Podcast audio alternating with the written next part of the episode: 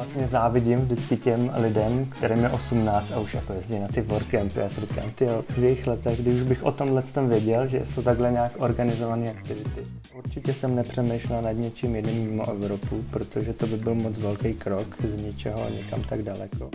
Když si člověk tady u nás v Česku řekne, že by chtěl do země, kde se mluví španělsky a naučit se tu španělštinu, tak ho první napadne to Španělsko.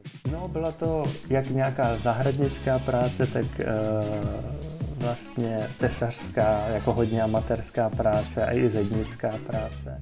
Já jsem koukal na nějaké dokumenty a teď tam bylo v těch uh, dokumentech uh, Guerrero, tyjo, to je to, ten stát, kde je to nej, nejvíc nebezpečnější, nejnebezpečnější stát v Mexiku.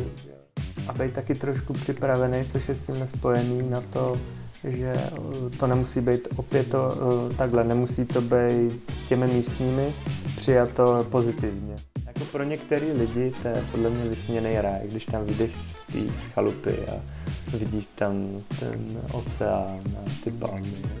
Když ti kamarád takhle z toho workcampu přijede z Mexika, aby se s tebou setkal v Evropě, tak už to jako něco znamená a to bylo super.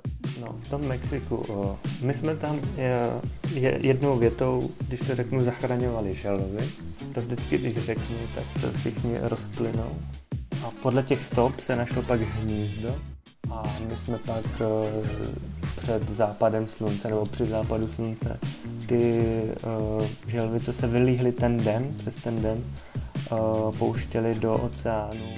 Jsou ty plasty, kdy tam opravdu vidíš, jak ty obrázky z toho místa, to jsou byly fotky z toho místa přímo, kde jsme byli, jak tam měli ty želvy zamotaný v těch plastech.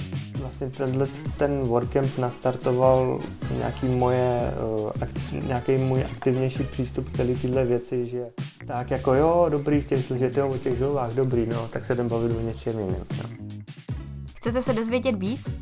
Zajímá vás tenhle výlet z hnízda? Celá tahle epizoda už za týden na všech podcastových platformách. A pokud vás zajímá zákulisí nebo jakékoliv doplňující informace, skočte na Instagram zavináč Vylec hnízda.